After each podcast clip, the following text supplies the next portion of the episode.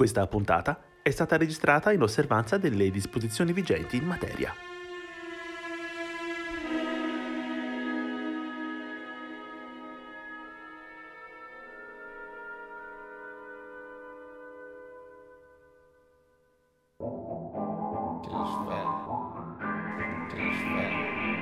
Da ognuno il suo studio va ora in onda. Non siamo stati noi. Programma musicale a cura di Arcadio Baracchi e Jacopo Fallani. E benvenuti a una nuova puntata di Non siamo stati noi. Una trasmissione che spiega come niente si crea e nulla si distrugge, ma Tutto si elabora da Mozart e Sonic Youth a cura in compagnia di Jacopo Fallani e Arcadio Baracchi.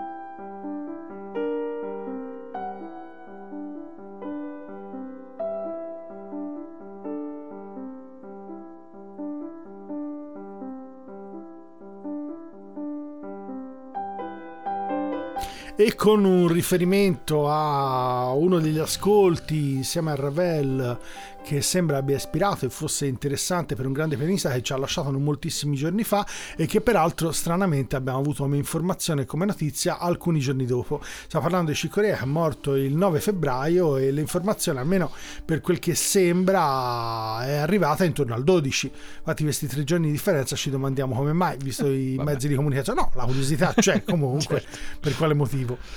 E in una settimana, anzi in dei giorni abbastanza pesanti, perché nel momento in cui registriamo, oltre appunto alla scomparsa di eh, Coria, registriamo appunto la, la scomparsa anche di Rupert Nive, che chi non lo conoscesse è l'inventore e il fabbricatore di eh, apparecchi attraverso i quali sono stati registrati i grandi classici del rock e non solo, e per vicinanza anche eh, anagrafica e geografica la morte di Enrico Greppi al secolo Enriquez, voce e anima di Banda Bardot. Quindi diciamo non un periodo bellissimo. Ciccoria eh, si merita passatemi il termine un po' irrispettoso, questa monografica perché essendo la nostra una trasmissione che si diverte a giocare, a confondere i limiti fra generi diversi, un musicista come lui che venendo dal pianismo jazz più standard, per così dire, più ortodosso, ha poi forzato appunto i limiti del genere eh, mescolandolo con la musica latina, per esempio, mescolandolo con il funk, con il, jazz, con il jazz elettrico che proprio insieme a Miles Davis vi svilupperà, è un personaggio che per una trasmissione come noi farebbe un po' quasi da nome tutelare, ecco. E ce lo andiamo ad ascoltare in che sono in quello che è uno dei primi due album che lui produce come eh, solista. Ed una, sono album ancora abbastanza legati al, al jazz normale al jazz standard. Infatti è un trio acustico come dove troviamo accanto a Ciccoria ovviamente al pianoforte Miroslav Vitus al contrabbasso e Roy Haynes alla batteria. E con questa formazione vengono registrati due album il secondo dal quale noi andiamo a trarre questo Windows si intitolava Now He Sings, Now He Sobs ed è considerato uno degli apici della carriera, diciamo così, acustica verrebbe quasi da dire della prima carriera acustica di Ciccoria. Ci andiamo ad ascoltare appunto Windows Ciccoria.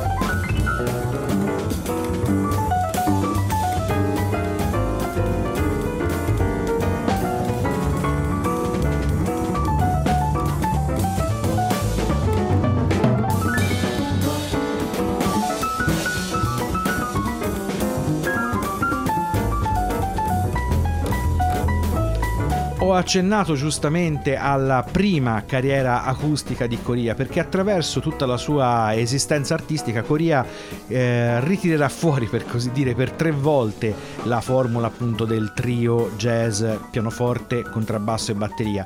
Questa appunto con Vitus e Roy Haynes è la prima. Poi in eh, primi anni 90 eh, riesumerà il trio con l'acoustic band che sarebbero sostanzialmente Coria più Patitucci e Dave Weckl che venivano dal Electric Band di cui avremo modo di parlare più avanti e poi l'ultimissima sua incarnazione insieme ad Eddie Gomez e Paul Motion nel 2012 con un album eh, che ritrae il trio che performa per addirittura 24 set diversi al classicissimo Birdland di New York. Questo per dire che è un musicista che non si è fatto mancare niente, da il trio acustico eh, super classico alle eh, formazioni elettriche estremamente poliedriche a suo nome e anche come eh, partecipatore diciamo di band. E giustamente non potevano rientrarci qualcosa di scrittura un po' più ampia e più articolata e passiamo a quella che sembra sia stata una composizione che lui ha scritto per il Lincoln Center, Septet, una composizione che in realtà viene annoverata fra le composizioni classiche. È uscito un album eh, dopo il 2001 di una collaborazione in particolare di Cicoria con la London Philharmonic Orchestra, dove lo vede ovviamente protagonista di alcune sue composizioni e dell'incisione delle stesse, fra cui il concerto per pianoforte e orchestra e una versione di Spain eh, fatta con l'orchestra, però insomma è completamente rielaborata e vede un'articolazione completamente diversa. In realtà poi questo disco ha avuto un Grammy.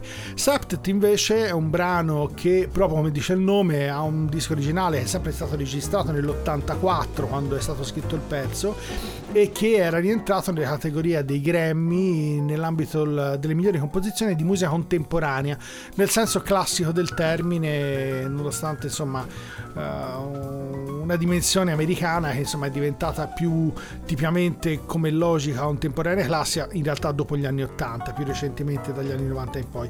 Però già con questo brano si sentono tutta una serie di ascendenze che ovviamente sono in parte stilisticamente derivanti ovviamente da un'idea fusion e ovviamente anche insomma con uh, con riferimenti all'electric band, all'acoustic band come idea di sonorità negli anni 80, però con una struttura ovviamente classica. Il brano in realtà è di sei pezzi e il, eh, il brano finale il Tempio di Isfahan, il, sarebbe il sesto pezzo, è peraltro il più lungo. Noi vi facciamo sentire una registrazione perché non siamo riusciti a trovare la registrazione originale, quella che poi è sempre dell'84, registrata a Los Angeles con Cicoria al pianoforte, ma vi facciamo sentire una versione live che è stata registrata in Russia, che in realtà avrebbe qualche piccola peccola sull'intonazione, però insomma vi facciamo sentire un estratto ovviamente di Septet.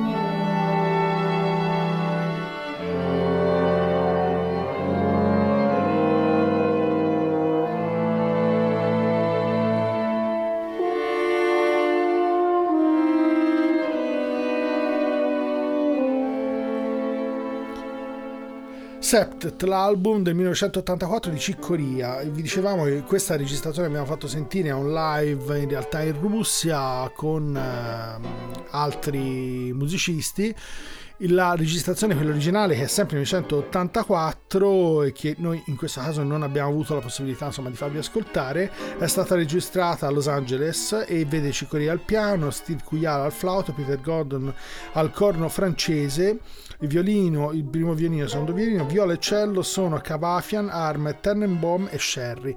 Come dicevamo, questa è una composizione che ovviamente fa riferimento a una struttura di natura classica, ma alcune sonorità che affondano più i denti nell'ambito dell'idea, insomma, acustica, eh, che insomma è, è, un po' il privilegio del, almeno per, per, molti anche dei miei ascolti, insomma, di quelle che sono le sonorità degli anni Ottanta, a cui in gran parte insomma si deve mano, grazie all'utilizzo dell'elettronica, anche come sonorità, come idea, a un Ciccoria, che poi alla fine, insomma, col suo gruppo, mi smentirà eventualmente il Fallani, ha tirato fuori tutta una serie di personaggi e di, di grandi musicisti, un po' come è successo lui stesso con Miles Davis. Ed infatti all'interno della cosiddetta Electric Band che eh, Coria si circonda di giovani musicisti che poi diventeranno in qualche modo dei classici del genere appunto fusion. Stiamo parlando niente proprio di meno di Dave Weckl alla batteria, di John Patitucci al basso, soprattutto al basso a sei corde addirittura,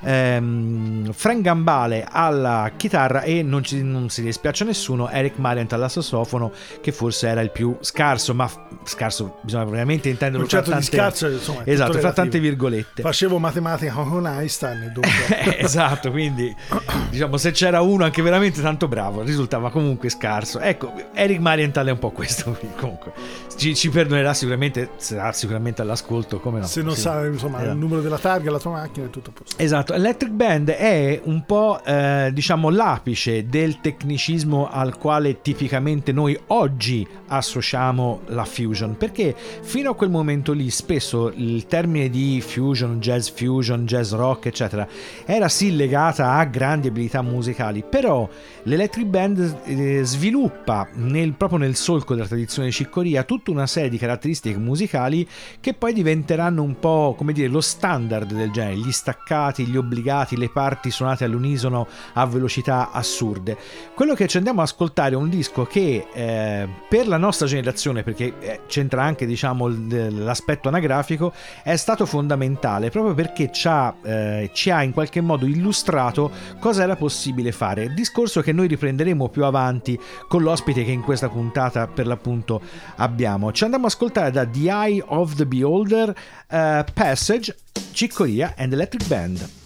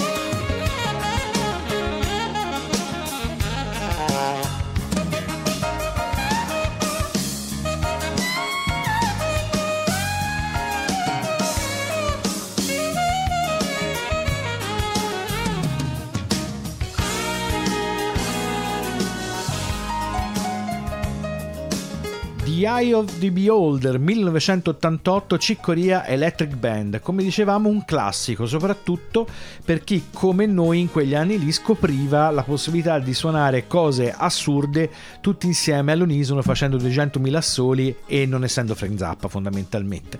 Eh, Ciccoria ci aveva già abituato al suo stile molto ritmico, in buonissima parte influenzato dalla musica latina diremo oggi, la musica sudamericana per così dire, e appunto a questa sua grande attenzione al ritmo.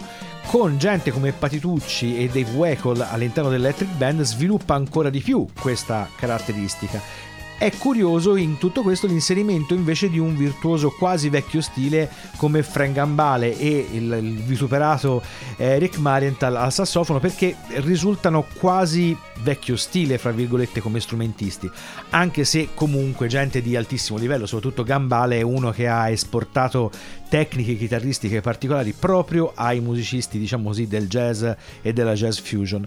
È per questo che poi un disco che oggi forse risulta anche invecchiato male, ma ai tempi ha fatto sicuramente una grandissima impressione a chi eh, magari poco meno che ventenne eh, scopriva questa forma, eh, questa forma musicale. Ma lasciamo questo tipo di virtuosismo quasi eh, enciclopedico per entrare in un virtuosismo un po' forse in punta di strumento per spagnolo, così dire. spagnoleggiante. Il riferimento è a una serie di collaborazioni che ampiamente hanno visto protagonista da Ciccoria e tutta una serie di personaggi che anche generazionalmente ci hanno fortemente influenzato dalla fine degli anni 70 fino ai primi 90 quando pensavamo che il crossover avrebbe in qualche modo assorbito tutti saremmo andati a una dimensione che bypassava i generi stili e faceva solo di musica buona e cattiva una, dire, una dimensione più manichea e meno insomma e noi siamo ancora qui che ci facciamo il esatto eh. siamo ancora lì ma non questa cosa non va completamente pienamente, sono rimaste ancora le grandi vecchie categorie, ma facciamo riferimento a questo brano eh, che poi in realtà è, un, uh, un, dire, è una specie di suite che vede una serie di brani, Armando Srumba, che vede la compartecipazione di Gary Barton, in realtà fa parte di un disco nel 1976 dove dentro c'è Jean-Luc Ponty, l'ex moglie di Ciccoria e altri personaggi che poi sono entrati insieme a Gary Barton, visti soprattutto dall'ambito mio, quello classico, a punteggiare tutta una serie di possibili spunti in direzione del crossover, cioè di quelle aperture che sarebbero state gradite forse, come dire, più dal lato classico che non dall'altro, non tanto, come dire, un po', non posso parafrasare qualcuno che è qui in trasmissione, ma insomma come dire, chiamiamolo alleggerimento senza levare niente da nessuna parte, però insomma il tentativo era quello di vedere un po' un mondo classico, in qualche modo si alleggeriva, si apriva, si scioglieva. Vi facciamo sentire questo estratto, un, un assaggio, insomma, Ciccoria, Armando Srumba con Gary Barton.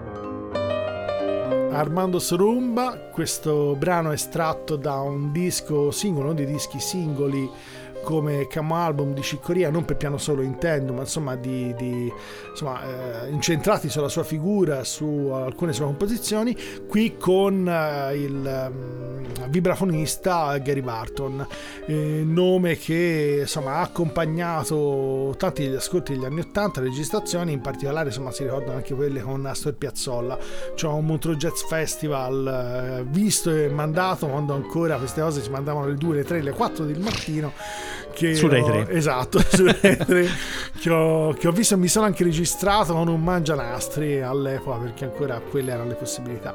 Come dicevamo, insomma, si sentono tutta una serie di ascendenze al di là della tecnica, ma insomma, tutta una serie di, di, di aperture che poi porteranno a quello che insomma è il mood che in realtà insomma dal mio lato penso ancora non si sia completamente dimenticato perché non c'è tanta roba che l'abbia seppellito no. quello che sono i suoni le idee un po' degli anni 80 e in parte anche quelli degli anni 70 anche se ora siamo completamente centrati su quelle che sono insomma gli anni delle grandi produzioni cicorie che sono quasi tutte direi principalmente negli anni 80 ma facciamo un passo indietro di qualche anno per arrivare ai primi anni 70 per inquadrare un momento storico importantissimo nella carriera di Coria. L'album acustico con il trio che abbiamo, vi abbiamo fatto ascoltare praticamente in apertura di puntata era registrato nel 68. L'album che andiamo ad ascoltare ora è registrato nel 73 e nel mezzo a questi due album ci sono diversi esperimenti che Coria fa con il pianoforte elettrico.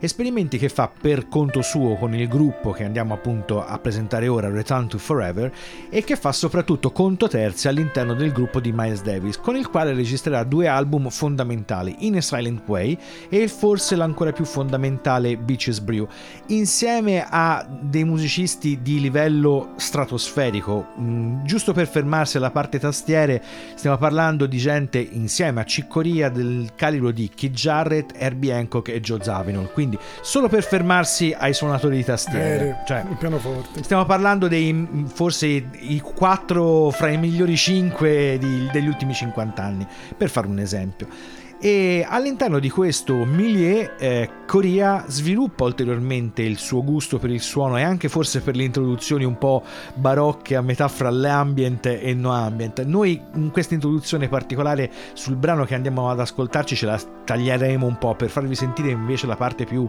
groovy perché in Return to Forever il gruppo appunto di Coria insieme a eh, Coria milita anche addirittura niente po' di meno che Stanley Clark che diventerà uno dei bassisti e contrabbassisti fondamentali della sua generazione. Quello che ci andiamo ad ascoltare è un brano intitolato Space Circus Return to Forever.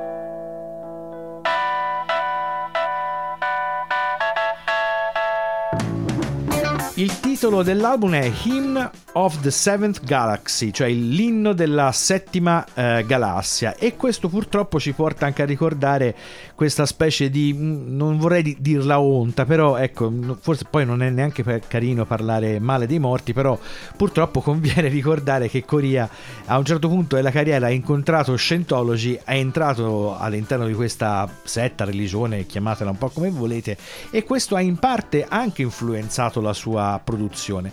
Però prima che Rona Hubbard imponesse in un certo senso determinati tipi di prodotti a Coria, eh, Ciccoria e appunto Stanley Clark in compagnia in questo caso di Bill Connors e Lenny White dà vita a questo groove imperdibile come appunto ce lo siamo andati ad ascoltare. Questo suono anche chi non conosce Coria ce l'ha già in testa perché è il suono del funk degli anni 70 classico in un certo senso esasperato dalla eh, bravura strumentale di questo quartetto perché giustamente stiamo parlando di veri e propri virtuosi, in questo senso votati al ritmo e non solo a fare staccati obbligati e chi più ne ha più ne metta.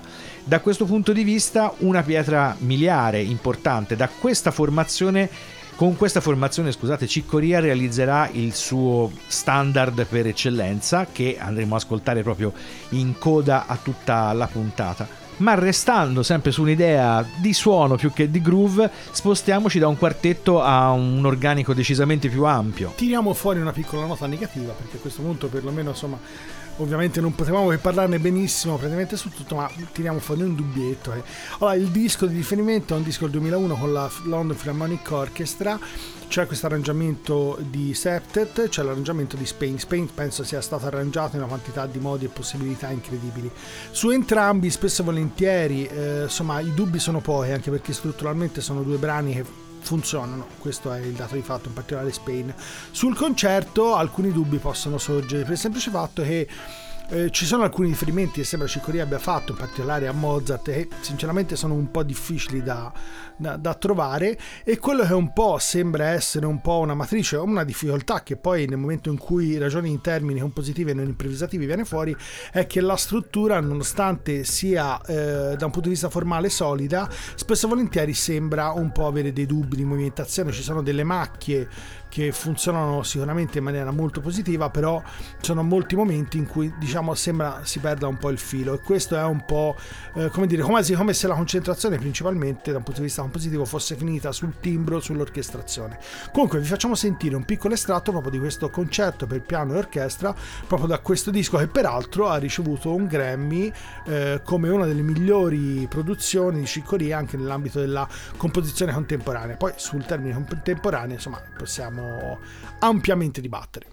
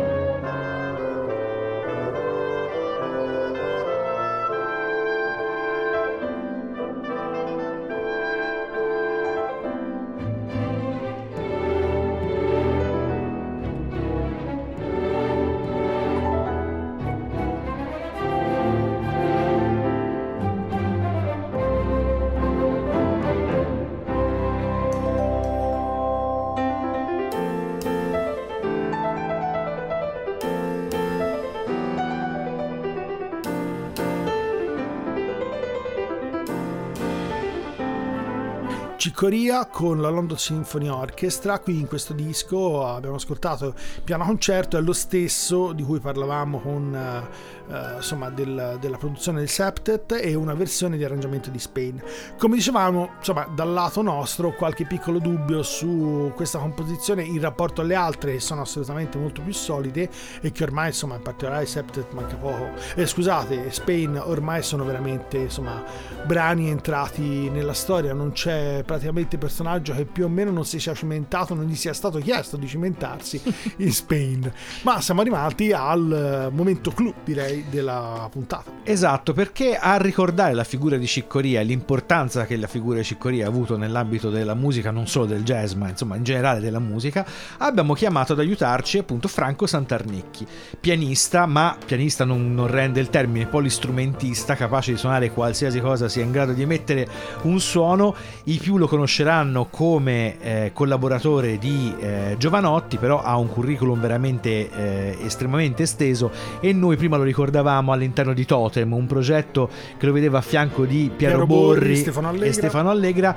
ehm, giocare anni 90. anni 90 appunto giocare anche lì ai limiti fra come possiamo dire fra la fusion l'ambient molto molti, multicolore diciamo dal punto di vista musicale questa breve intervista ma vorremmo più che altro definirlo un contributo dai Franco Santarnecchi secondo te poi il contributo di uno come, C- come Ciccoria cioè come musicista come pianista Il contributo è fortissimo perché è uno dei primi divulgatori. Sai, io cercavo tipo eh, negli anni 80, mi ricordo di avere il Real Book dell'82 che lo ordinai alla Birdland no? a Milano.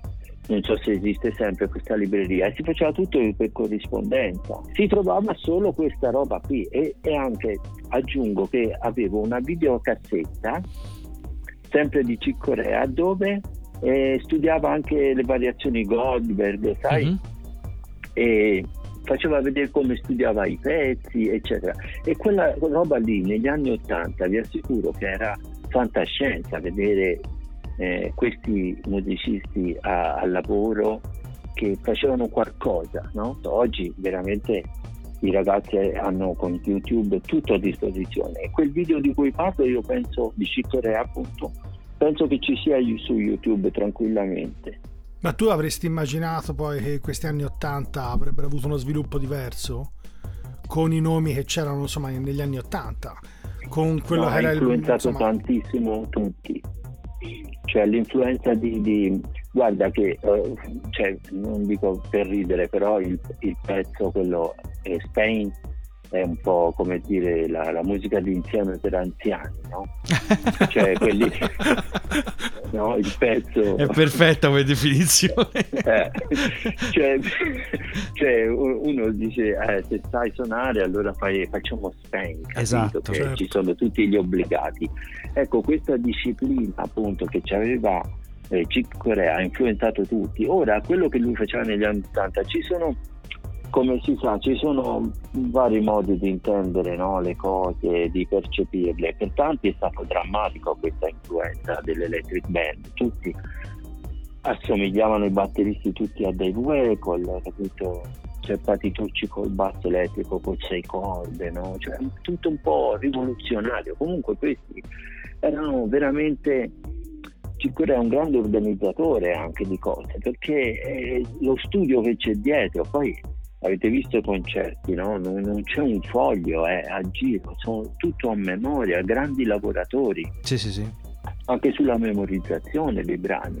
E, e- e come noi si chiamano sempre stacchi, no? Le- le- gli obbligati, ce n'è a, a bizzeffe proprio. E quindi dietro c'è un lavoro e chi suona lo sa che no- non è possibile capito, memorizzare tutta quella roba lì se non la fai centomila volte Eh, certo e, e loro sono stati dei grandi lavoratori, anzi mi hanno detto anche che provavano tipo un giorno sì, un giorno no, sempre, sempre, sempre. eh sì ma si sente E, eh. i, risultati, i risultati c'erano. E la cosa però è anche come dire fantasmagorica, un po' anche mh, fa un po' distanziare, no?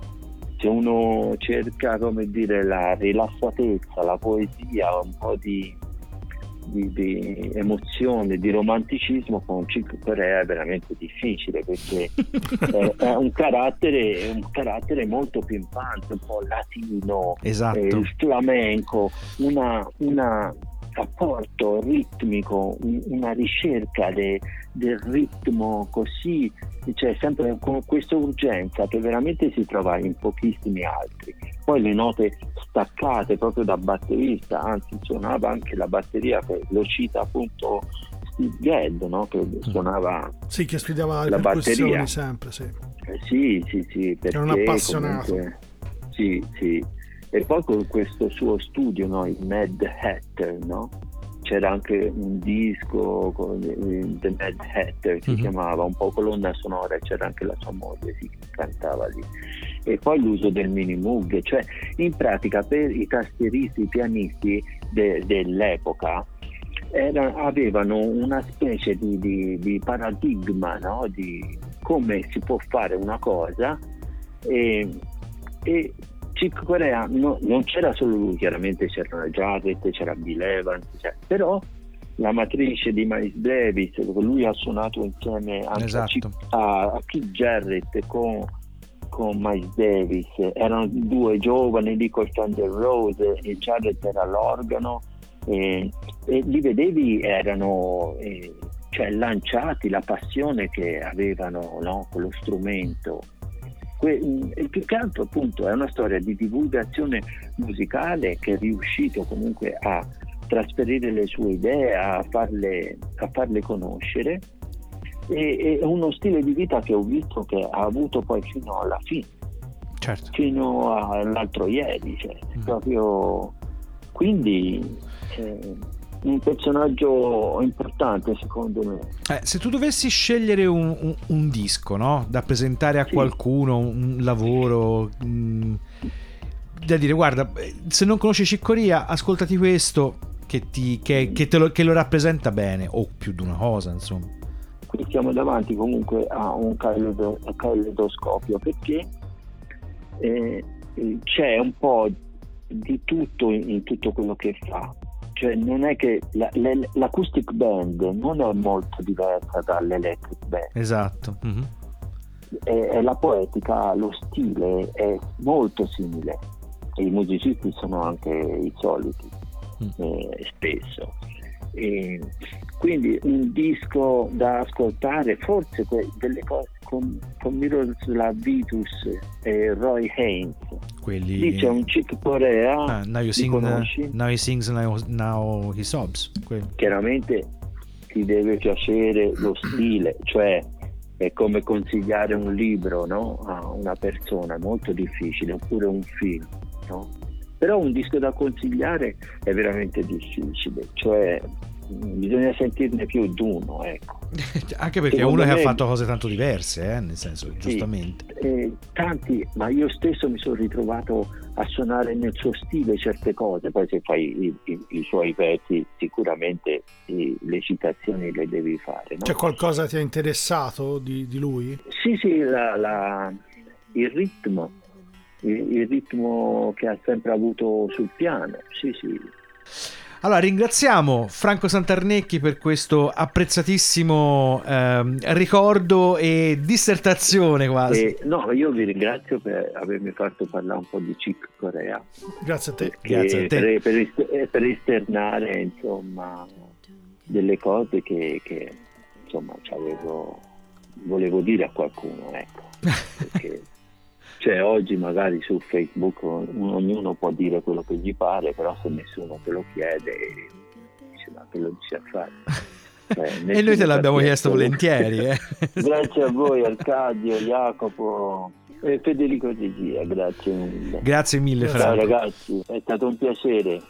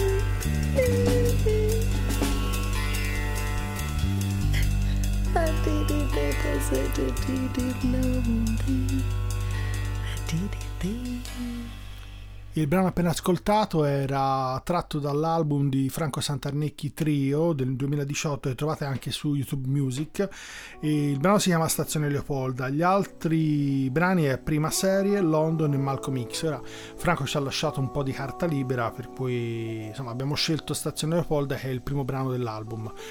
E in quest'album c'è Titta Nesti alla voce, Franco Santarnicchi alle tastiere, eh, Carlo Bonamico come basso e Stefano Rapicavoli alla batteria. Ringraziamo ancora una volta Franco Santarnecchi per, uh, per, il suo contributo. La puntata Non siamo stati noi dedicata interamente alla purtroppo memoria di Ciccoria volge al termine e come eh, accennato più volte durante tutta la puntata vi lasciamo con Spain, il suo più grande classico fondamentalmente nella sua versione originale, quindi registrata insieme ai Return to Forever, come giustamente ha detto, detto Franco, detto Franco il, mu- il, pezzo di musica insieme per anziani. Piani. E chiunque sia all'ascolto in questo momento abbia un minimo di consapevolezza di, di cosa Spain. significa, no, di Spain, sì, sì, di fare musica d'insieme, sa quanto, quanto fosse vera quell'affermazione.